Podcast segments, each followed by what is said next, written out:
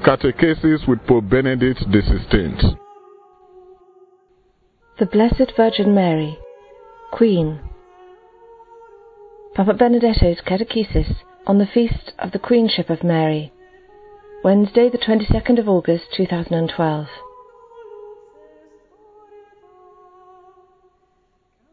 Dear brothers and sisters, today is the liturgical memorial of the Blessed Virgin Mary, invoked with the title Queen.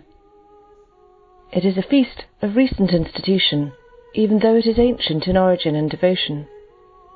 It was established, in fact, by Venerable Pius XII in 1954 at the end of the Marian year, fixing the date to the 31st of May.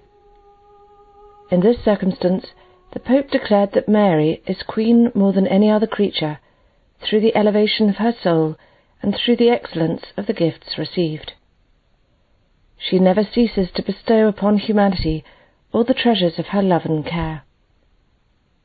Now, after the post-conciliar reform of the liturgical calendar, it has been placed eight days after the solemnity of the Assumption, so as to underline the close link between the royalty of Mary and her glorification in body and soul beside her Son. In the Second Vatican Council's Constitution on the Church we read, Mary was assumed into heavenly glory and exalted by the Lord as Queen of the universe, so as to be the more fully conformed to her Son. This is the root of today's feast. Mary is Queen because she is associated in a unique way to her Son, both on the earthly pathway and in the glory of heaven. The great saint of Syria, Ephrem the Syrian, affirms, concerning the royalty of Mary, that it derives from her motherhood. She is mother of the Lord, of the King of kings, and shows us Jesus as our life, salvation, and hope. The servant of God, Paul VI, recalled in his apostolic exhortation Marialis Cultus In the Virgin Mary, everything is relative to Christ, and everything depends on him. It is for him that God the Father, from all eternity, has chosen her as all holy mother and has adorned her with gifts of the Spirit, granted to no one else. Now let us ask ourselves, what does Mary, Queen, mean? Is it only a title united to others, the crown, an ornament among others? What does it mean? What is this royalty?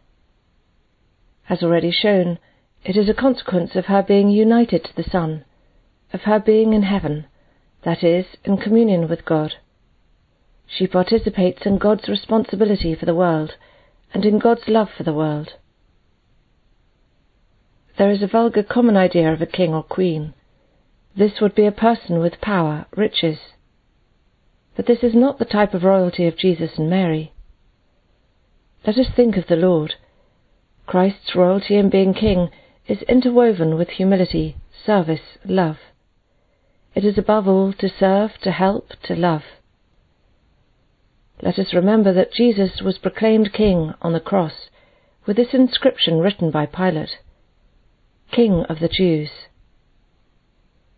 In that moment on the cross, it is shown that he is King. And how is he King?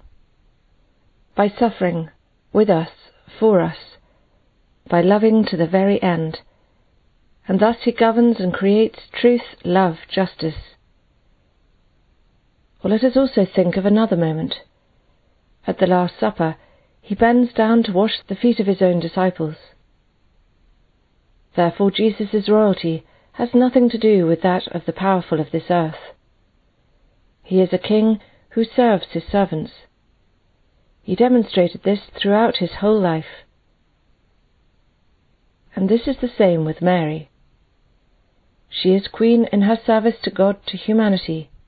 She is queen of love, who lives the gift of herself to God so as to enter into the plan of man's salvation.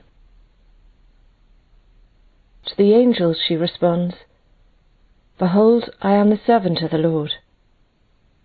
And in the Magnificat she sings, God has looked upon the humility of his servant.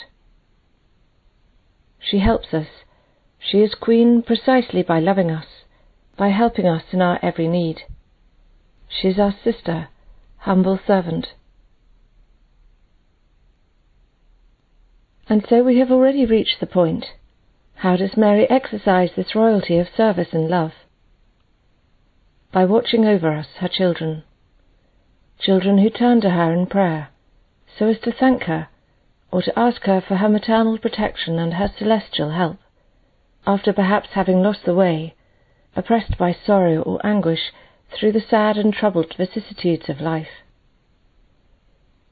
In the serenity or the darkness of existence, we turn to Mary, entrusting ourselves to her continual intercession, so that she may be able to obtain for us from her Son every grace and mercy necessary for our pilgrimage along the roads of the world.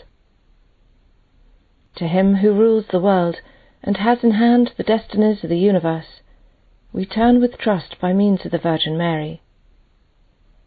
For centuries she has been invoked as celestial Queen of Heaven Eight times, after the prayer of the Holy Rosary, she is implored in the Litany of Loreto as Queen of the angels, of the patriarchs, of the prophets, of the apostles, of the martyrs, of confessors, of virgins, of all saints and of families. The rhythm of these ancient invocations and daily prayers like Salve Regina help us to understand that the Holy Virgin as our Mother beside her Son Jesus in the glory of heaven, is with us always in the daily course of our life. The title of Queen is thus a title of trust, of joy, of love. And we know that she who in part has in hand the fate of the world is good. She loves us and helps us in our difficulties.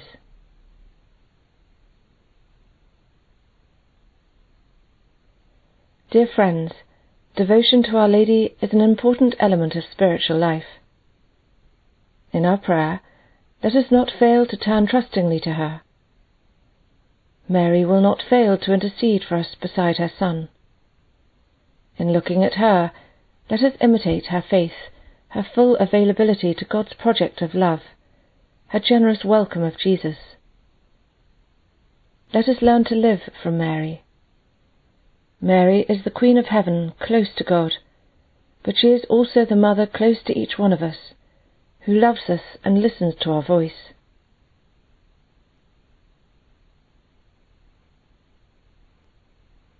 Thank you for your attention.